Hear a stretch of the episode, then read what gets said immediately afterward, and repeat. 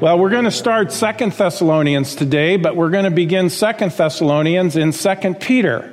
Might say, huh? Well, let's go there. Second Peter chapter 3. Living in light of the last days, you could say this is part 2 as we have already finished First Thessalonians. This letter of Second Thessalonians came soon after First Thessalonians. We don't know exactly when, probably uh, anywhere from 6 months to a year afterwards, maybe less than that. It's been dated by some as around AD 51, 52.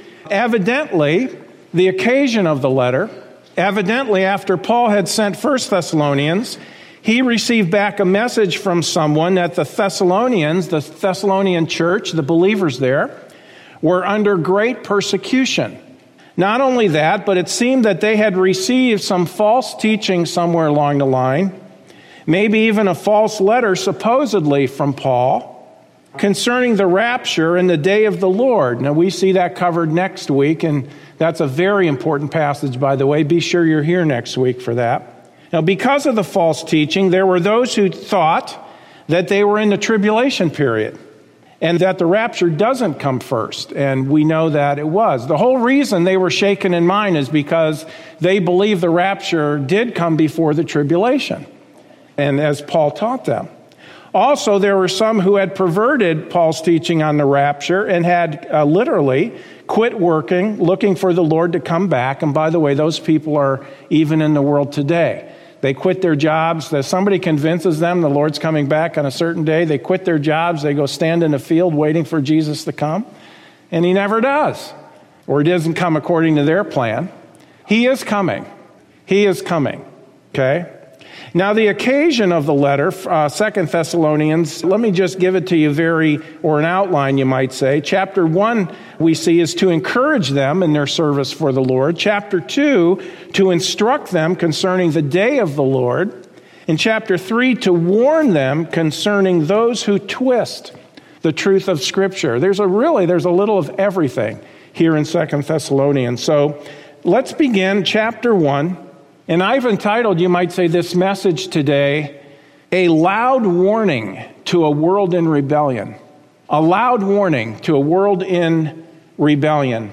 But let me say, uh, folks, in case you haven't noticed this, and I think most of you have, man is driven by his own pride.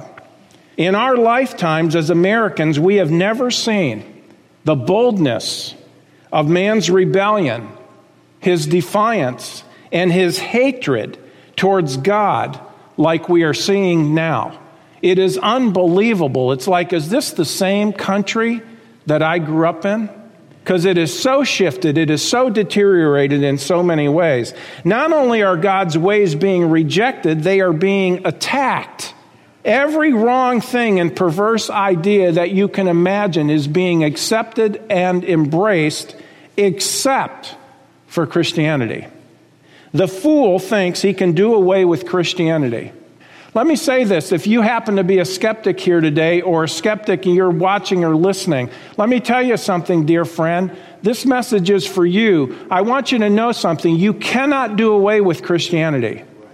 Jesus is God. Jesus came back from the dead. He is alive today. He is in heaven. And it is just a matter of time before his Father says, Go Take my children, bring them home to me at the rapture. Now, I know there are people who say, well, you know, the problem with the world today are those born again Christians. And if they were just gone, our world would be a better place. Well, let me tell you something. We're going to do you a favor. One of these days, we are going to be gone. But what you inherit is not going to be a better place. It's going to be so horrific, you will wish that you had believed and yet, God will still give you time to believe, even after that. Now, if that's not the grace of God, I don't know what is. Second Peter chapter 3, because as we start looking at Second Thessalonians, Second Peter, you know, we're in days when people say, and part of, by the way, part of the criticism towards those of us who have trusted Christ as Savior is, is this. We talk about the rapture and, and, you know, you'll hear people and they'll say things like, yeah, yeah, yeah. You people have been saying that for millennia now. And where is he? If he's coming back, where is he? He's not coming back. We, you know, all this stuff about Jesus coming back, as a matter of fact, there are believers who are even thinking in terms of, is he really going to come back? Okay, well, I got news for you. He is. He has promised it. As a matter of fact, the very fact that people are skeptical about Jesus coming back proves that he's coming back. Did you know that? You see, folks, every person's life story is written about in the Bible. Do we understand that? You're in there somewhere, I'm in there somewhere. You can look at a life, a life that was maybe uh, a disaster and then was redeemed by the grace of God, and the person became a giant of the faith. Those stories are in the Bible. Then there's also the accounts of people who got saved and who lived for the Lord for a while and then they fell away. Those people are in the Bible. And then there's those who were just absolutely wicked and consumed with doing evil, okay? And their lives were destroyed. Yet yeah, those people are in the Bible too. And those who deny the coming of Jesus are in the Bible too. See, God's got it all covered. 2 Peter chapter 3 and verse 3 it says this knowing this first that there shall come in the last days scoffers mockers walking after their own lusts. See that's what they're in love with is their cravings. And what are they going to say? They're going to say where is the promise of his coming? For since the fathers fell asleep all things continue as they were from the beginning of the creation. Here's the truth of it, folks. The reason Jesus has not come back yet is found in verse 9. Look down at verse 9. The Lord is not slack concerning his promise, as some men count slackness, but is long suffering to usward, not willing that any should perish, but that all should come to repentance, to a change of mind that all should come to a point where they understand their lost condition and they trust in Jesus Christ as their Savior, okay? This is the truth of it. See, God is not willing that any should perish. Why hasn't Jesus come back? I've had people say, Where's God in all of this? Where's God in all this corruption and perversion and wickedness that we're seeing? Why doesn't He step in? Why doesn't He do something about it? He's going to do something about it. The only reason he hasn't is because he's giving people more time to put their faith in Christ. That's the only reason. Noah preached for what, about 100 years when he was building the ark? A 100 years? Let's think about that. That's longer than any of our lifetimes here. Earl, you're getting close. But, anyways, think about it. He preached to the people in the world. Talk about faith as he's building the ark. How many got on? Eight people. Him and his family. That's it. They're the ones who got on. Could more people have gotten on? Yes. It was open to all mankind. That's why he preached. But people didn't believe him until the floods came and they were taken away. They died. Folks, the ark is a picture of Jesus Christ. Anyone can enter in. Once you enter in by faith, you trust Christ the Savior, you're in the place of safety. By the way, God is the one who closes the door, He seals it. That's a picture of our eternal security in Christ. And what is it? It is deliverance from the disaster that will come. And this world is going to be going through very soon a time of tribulation and trouble. There's never been anything like it, nor ever will there again be anything like it. Those are the words of Jesus. Read Matthew 24. Now, Jesus hasn't come back yet because he's waiting for more people to be saved. He knows who they are, he knows the last one.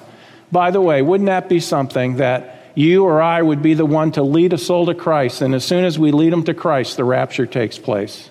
Church is full, up you come. That'd be glorious. Second Thessalonians now, chapter 1. Uh, today, I'm speaking basically, I'm directing the text and, and the scriptures in this message to two groups. The first is this I've got some important truths for believers, and then I've got some important truths for unbelievers. Second Thessalonians 1, verse 1, it says, Paul and Silvanus and Timotheus, Silvanus was Silas, Timotheus is Timothy, Paul and Silvanus and, Tim- and, Timotheus unto the church of the Thessalonians in God our Father and the Lord Jesus Christ, grace unto you and peace from God our Father and the Lord Jesus Christ. When you are a recipient of the grace of God, when you, when you put your faith in Christ and you are saved by grace, the result of that is peace. Therefore, being justified by faith, we have peace with God through our Lord Jesus Christ. Verse 3 We are bound to thank God always for you, brethren, as it is meet or fitting, because that your faith groweth exceedingly, and the charity or love of every one of you all towards each other aboundeth. Let's look at some important truths here. You notice first that their faith was growing exceedingly. This is God's plan for everyone born into the family of God. God never intends us, when we get saved, to remain babies in the faith. He expects us to grow. Just like if you have a baby born into your family, okay, what do you want them to do? You want them to be growing. One of the main concerns right away is is the baby putting on weight? All right? I guess that kind of never leaves us the issue of weight, right? Because then when we're older, we're wondering, how can I lose the weight that I put on? You know, we're rooting for them to put on weight, and then at the end of your life, you're rooting for you to lose the weight. Anyway, that's not the kind of weight we're talking about here. But um, God's plan for everyone born into the family of God. And when we continue in the Word of God, learning it and applying it, we will grow. The Word of God is spiritual food for us. As we take it in and we apply it, we will grow. So their faith was growing exceedingly. All right, in uh, 1 Thessalonians chapter 2 and verse 13, if you remember, we covered that.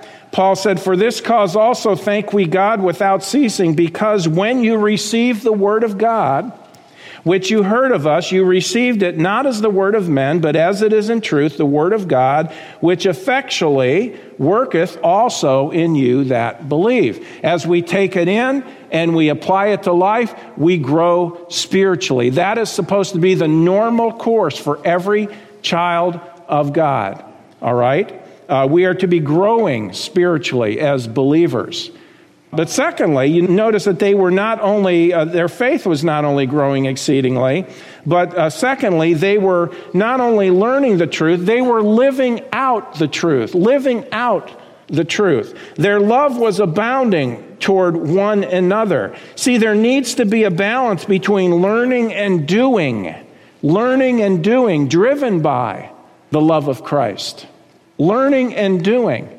Now, you know, there are people who, who they go to ch- uh, some churches uh, groups and, and uh, they're not really learning the Word of God. And they'll come to a place such as our church where you're learning the Word of God, either topically or verse by verse. And you're getting, and you're getting all this knowledge and we're, we're getting it. We're, we're learning the Scriptures. And that's great, but that's only half of the blessing God has. The other blessing is this I'm learning this. What am I going to do with what I'm learning? It's just like, you know, uh, you can take in physical food, and we love to eat, okay? You take in physical food, but what do we need to do? We need to exercise. We need to exercise. Food produces the energy and the nutritions to where now we can exercise our body. And when we're doing both of those, we can feel good. Guess what? Spiritually. When we're doing both of those, we can feel good. When we're taking in the Word of God and then we're exercising it out living by the grace of God, by the love of Christ to other people. Second Thessalonians 1 4, it says, So that we ourselves glory in you, in the churches of God, for your patience and faith in all your persecutions and tribulations that you endure. That third characteristic of theirs, they remain faithful even under persecution. They remain faithful even under persecution. We read these words, and they do not mean to us what they mean to Christians in other places in the world, and especially to Christians in the first century, when the, in the early church age. Folks, the language here, when we talk about patience and faith in all your persecutions and tribulations that you endure. These are real things. We're talking about families being split up, individuals in a family because of their faith in Christ being thrown in jail. People being killed because of their, their faith in Christ, okay? They were paying a price, a real price. It wasn't just that, you know, they were getting blocked on Facebook or something like that. I mean, that's, that shouldn't be happening, but it's nothing compared to what these people were going through. And yet they continued, yet they stayed true, they were faithful. See, uh, life became difficult, but it's like, no, we're not quitting. I'm sorry. I'm not going to compromise the Word of God. See, this remaining faithful under persecution indicates two things to me. One is they chose to believe God. It's a matter of faith. Why in the world, uh, you know, it's one thing to hold to a belief, and then if I'm getting, if it's going to cost me to hold to that belief, if I still hold to that belief and I have to pay a price for it, what does that say? That says that, you know what, you must really believe what you say you believe if you're willing to suffer loss for that. They chose to believe God. One man said this You need not choose evil you have only to fail to choose good, and you will drift fast enough towards evil. And that is the truth. Can I tell you today, you're either going forward or you're going backward. Don't be deceived by this. You're either going forward or you're going backward. It's just like those, I don't know what you call them, those uh, flat escalators at the airport. You know, when you got those long terminals and you got on those things and, you know, you get on, and I love those things. I feel like Superman once I get on those. I mean, you know, you're walking, you're walking, you got your stuff, and you get on those, and it's like, it's like you're just flying, you know, and you're passing people up. Hopefully, they're standing where they're supposed to. You know, there's the place where people, there's the one side where if you don't want to walk and just stand there, you can do that safely. And then there's the other side for the, for the walkers. And I like to do the walking part of it. But sometimes you get the standers on both sides. Anyways, we'll see how spiritual you are in those situations.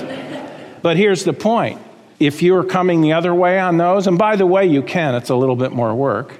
But if you're going against, against the tide, if you're going against the direction, and by the way, if you're going against the direction of the world, it's going to take some effort to do that. You stand still, guess what? You're going with them. It's exactly the same way in the Christian life. These Thessalonian believers were sold out for Christ. And because of that, they were suffering persecution. Secondly, they had fully decided about the kind of lives they were going to live. There was no riding the fence for them. They were sold out for Christ. The bridge to their past way of life had been burned.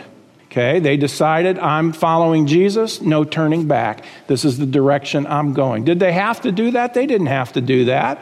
But they were so grateful for the grace of God in saving them and giving them eternal life. They so saw the issue that, you know what, people need to hear the gospel. As a matter of fact, they were so faithful. In chapter 1, Paul said, uh, We don't even need to say anything to people in your region because they already heard it from you.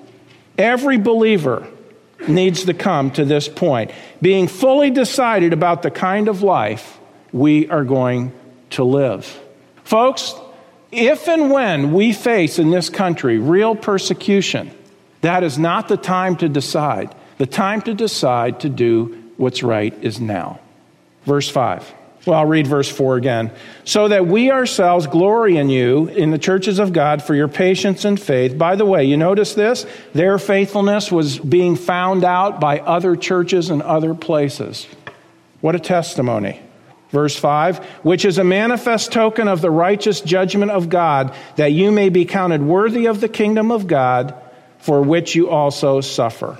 Okay, this fourth issue here is that they would be rewarded for their faithfulness. Their persecution showed that God is real and that there is a real spiritual battle going on. Their perseverance would count them worthy of the kingdom. I think that's talking about re- their reward when they get there. Their reward. What place in the kingdom, in the kingdom age, what place in the kingdom are they going to have? Well, that's based on their faithfulness. Every believer will be in the kingdom.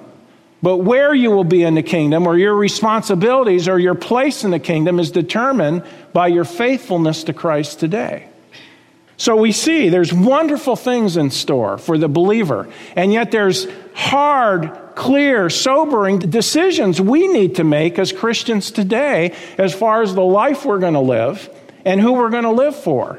Listen, salvation's a gift bought and paid for through the blood of Christ. You don't earn your way to heaven. You don't work your way to heaven. You don't get to heaven by being good. You don't go to hell by being bad.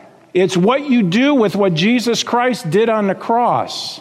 If you trust in Him that He died in your place and paid for all your sins and rose from the grave, if you trust in Him and Him alone as your Savior, He gives you eternal life. It's a gift, it's free, it's not of works, lest any man should boast. But if you say, well, no, I, I think that's good, but I think I need to do more than that, then you're trusting in your works, and your works will not save you. You will not end up in heaven, even though you may be a quote unquote moral person. Morality doesn't save, only Jesus does. Now, that being true, these are important truths we've covered, challenging for us.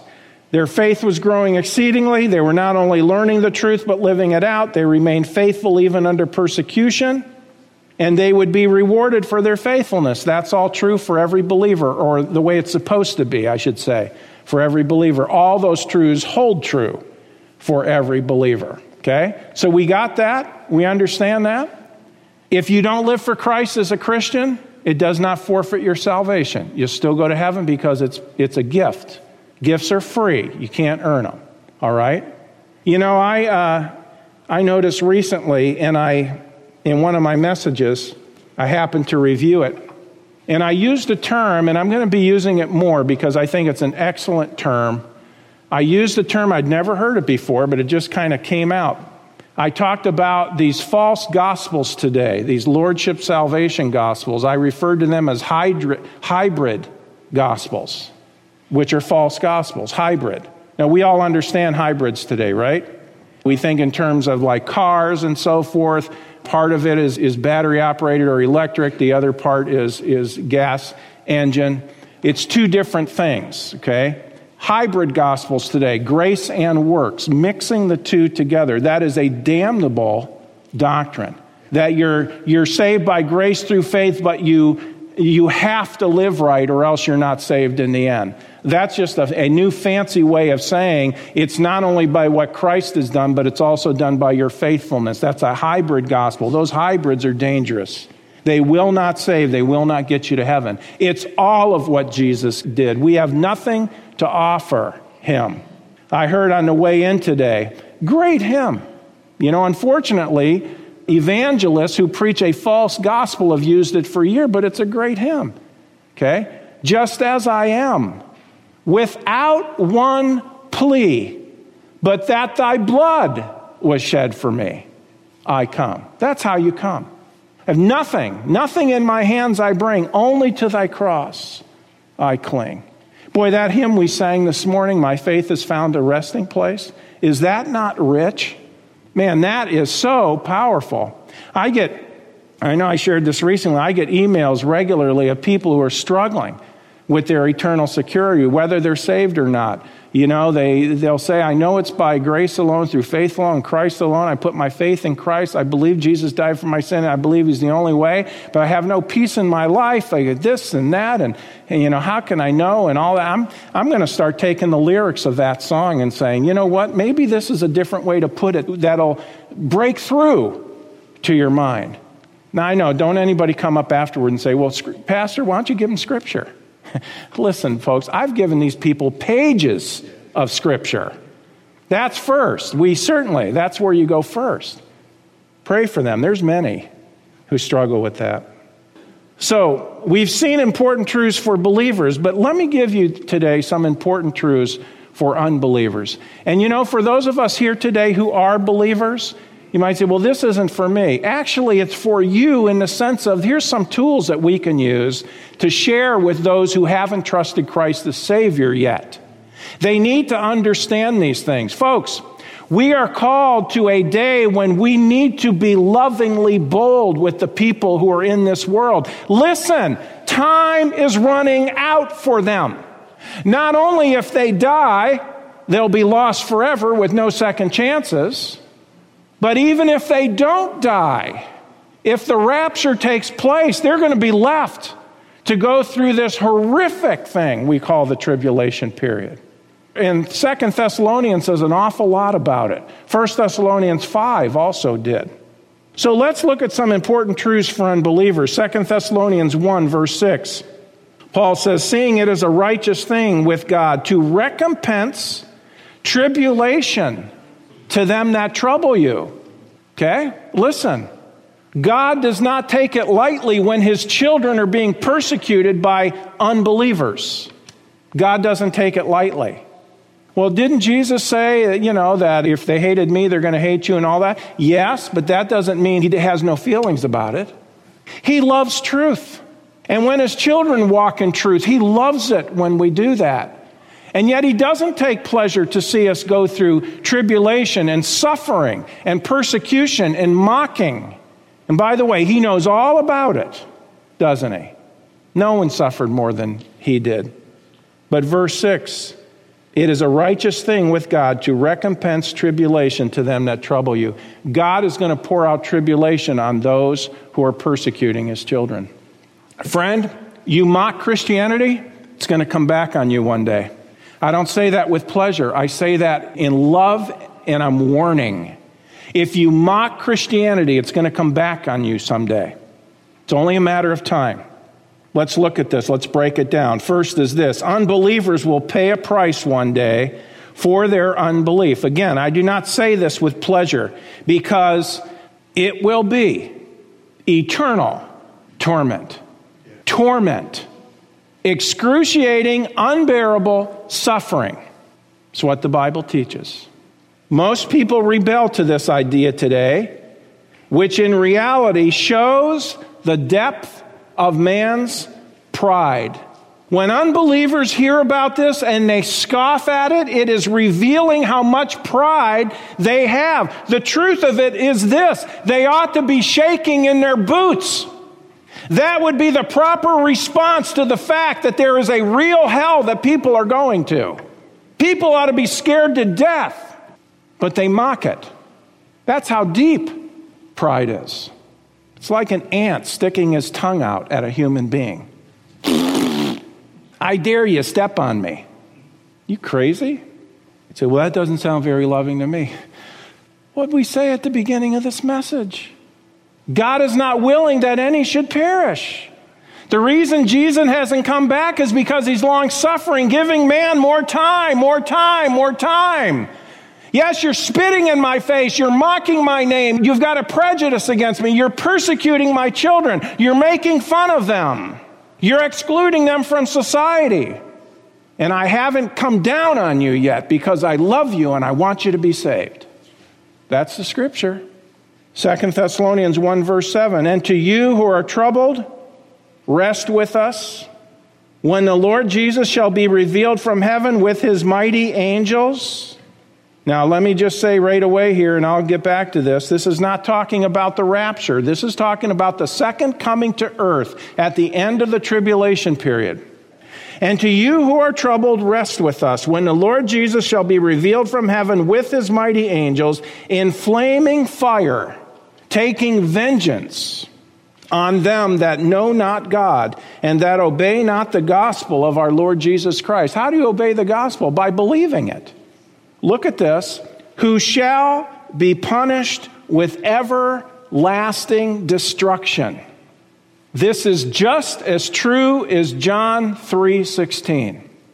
Who shall be punished with everlasting destruction from the presence of the Lord and from the glory of his power, when he shall come to be glorified in his saints and to be admired in all them that believe, because our testimony among you was believed in that day. Wherefore also we pray always for you that our God would count you worthy of his calling and fulfill in all the good pleasure of his goodness and the work of faith with power, that the name of our Lord Jesus Christ may be glorified in you and ye in him, according to the grace of our God and the Lord Jesus Christ. See, this is where we being careful with the word of God is so important. Understand the time frame here, folks. Understand the time frame.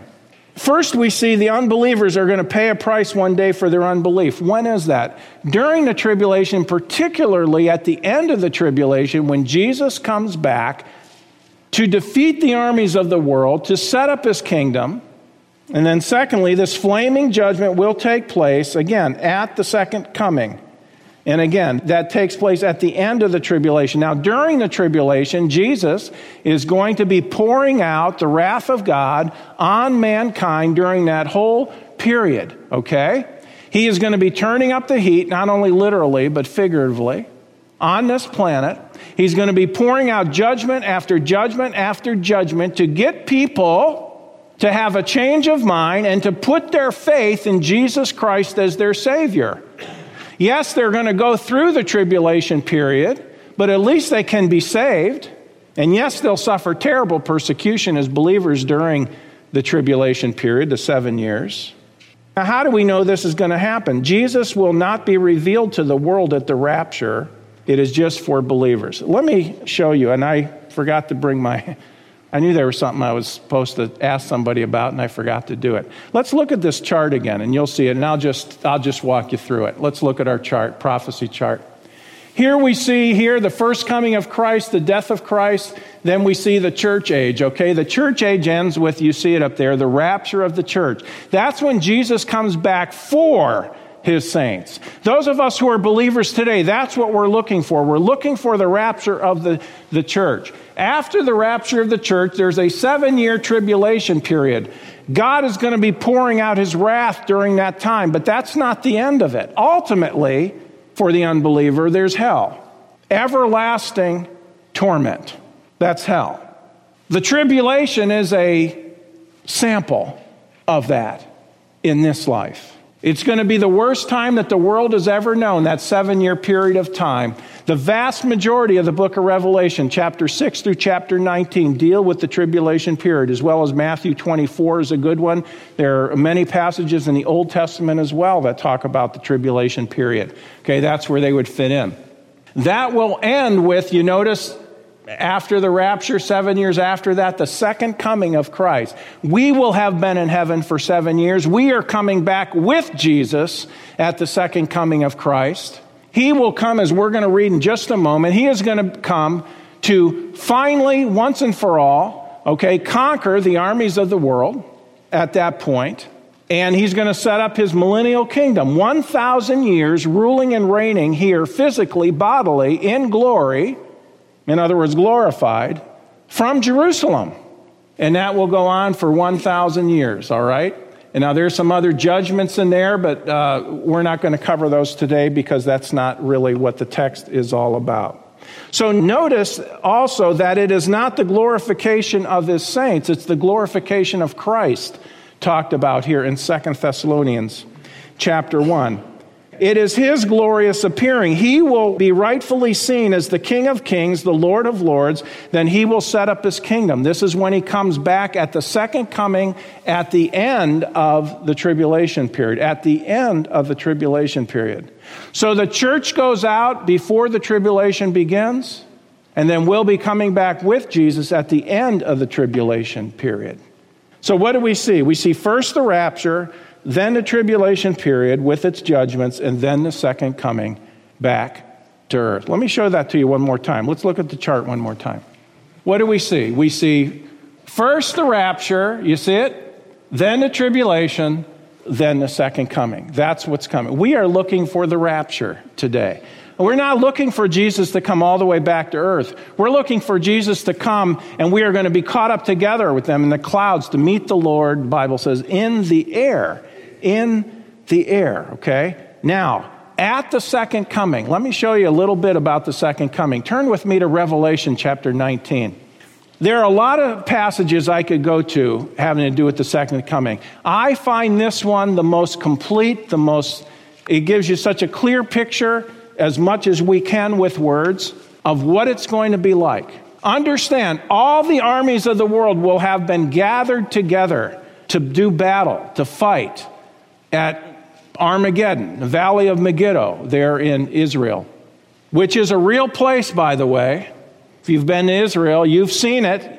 You've seen it. It's a massive area. Now, we know the Battle of Armageddon, it isn't just one battle, it's a, it's a campaign, okay, of battles. We know that, but this is where that battle will culminate. But that being so, so here's all these armies to really to fight against uh, one another. The armies of the east are going to be there, and all these different nations to do battle against each other. And then look at Revelation 19 and verse 11. And I saw heaven open. Now let's just stop and think about that for a minute. The sky is going to open.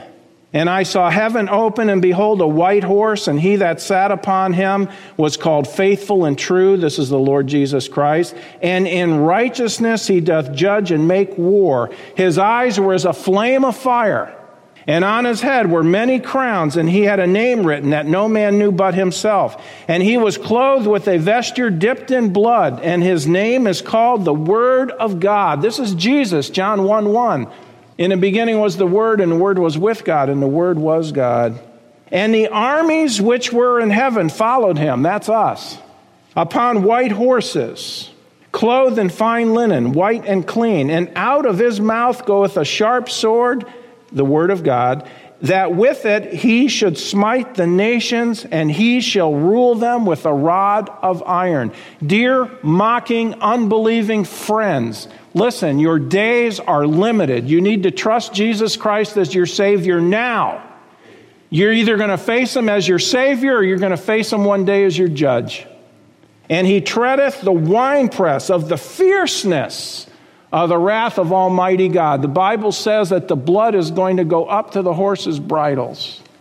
I don't know if it's going to be that deep or if it's going to splash up that high. It's going to be a bloodbath when this takes place, this battle.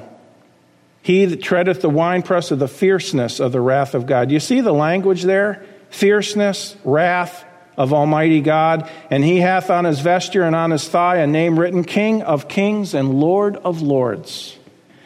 And I saw an angel standing in the sun, and he cried with a loud voice, saying to all the fowls that fly in the midst of heaven, Come and gather yourselves together unto the supper of the great God, that you may eat the flesh of kings, and the flesh of captains, and the flesh of mighty men. It's going to be a massive slaughter, and the flesh of horses, hundreds of thousands, I believe, and of them that sit on them, and the flesh of all men, both free and bond, both small and great, probably millions. And I saw the beast and the kings of the earth. The beast is the Antichrist. And the kings of the earth and their armies gathered together to make war against him. How stupid is that? That sat on the horse and against his army. And the beast was taken, and with him the false prophet which wrought miracles before him with which he deceived them that had received the mark of the beast and them that worshipped his image. These both were cast alive into the lake of fire, burning with brimstone. And the remnant, in other words, those that followed them, that were on their side, these are unbelievers. And the remnant were slain with the sword of him that sat upon the horse, which sword proceeds out of his mouth, and all the fowls were filled with their flesh. Okay? All Jesus is going to do is speak the word. You talk about power. I don't know what he's going to say. You're done. You're defeated. You're dead meat. I don't know what he's going to say. I can tell you this, though. Maybe he's going to say, I win. That's all he needs to say. And it's just like, whoosh, they're done. Just like that. God holds mankind accountable. This is the great truth. This is inescapable. The man who rejects the payment Jesus made for his sins will be held accountable for them in the future, and he's going to be punished with everlasting destruction. Okay? Me one verse in closing, John chapter 3 and verse 36, and let me explain it to you. Turn there. Jesus, or, or John the Baptist actually said this it says, He that believeth on the Son hath everlasting life. He that believeth not the Son shall not see life, but the wrath of God abides on him. Abides. That means, that's present tense. That means right now, the wrath of God abides on the unbeliever. If you die without the wrath of God being removed, you will immediately be in eternal torment. No second chances forever and ever and ever. Is there anything more serious than this? There's nothing more serious than this. Look up here. How can you escape this? Watch this illustration. This hand to represent you and me. Here we are. swallowed our sin. We're all sinners. All of us are sinners. That's the truth of it. Yet God loves us, He hates our sin. God loves us, He hates our sin. To get to heaven, you have to be sinless in the eyes of God. Heaven is a perfect place. You're going to have to be perfect to get in. Not even one lie can get in. Not even one. We've all blown it. We're all sinners. God says sin has to be punished, has to be paid for. If we pay for our own sin, we're going to be lost forever, suffering in hell to pay for our own sin. That is not the desire of God. God is not willing that any should perish. Most people think your good works will take away sin, but the Bible says if you have to be perfect, you could put all your whole lifetime of good works on there. It still doesn't take the sin away. The sin's got to be gone. So what are you going to do? Good works won't do it. The Bible says, For by grace are you saved through faith, and that not of yourselves. It is the gift of God, not of works, lest any man should boast. Because there's nothing we could do, God not wanting to pour out his wrath on anyone, sacrificed his own Son, the Lord Jesus Christ, God in the flesh, this hand representing him. He came to earth. He took our sin upon himself. He paid for our sin. He had none of his own to pay for. He didn't have to do this. But it's his love that drove him to this.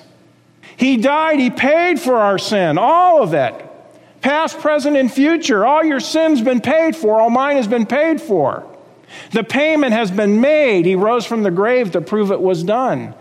And he says, if you will believe, trust in him that he made that payment for you, the moment you do, you have everlasting life. He'll never lose you, he'll never cast you out. But if you will not trust in him and him alone as your Savior, you're saying, I will hold myself responsible the wrath of God then continues to abide on you. If you die in that condition, there's no second chances. You know, every believer, the moment they die, they see it clearly. They see it clearly. But it's too late. Let me ask you, friend, have you trusted Christ as your Savior? If you haven't, can I say this? You are on a collision course with the very one who created the planet, the very one who died for you you're on a collision course one day with Him. I urge you, will you trust in Christ as your Savior? He'll give you eternal life. It's a gift. You're not promising. This is not a contract, it is a gift. You're not promising anything. You're saying, I need a Savior. I'm guilty. I'm a sinner. I need a Savior. I'm trusting in Christ as my Savior. And He'll give you the gift of eternal life. Nothing better than that. Well, friends, that concludes this edition of Voice of Assurance. Thanks so much for listening, and would you share this ministry with a friend? To contact us or learn more about our ministry, please visit www.northlandchurch.com. Your prayers and support for this ministry are greatly appreciated. Thank you so much, and God bless you.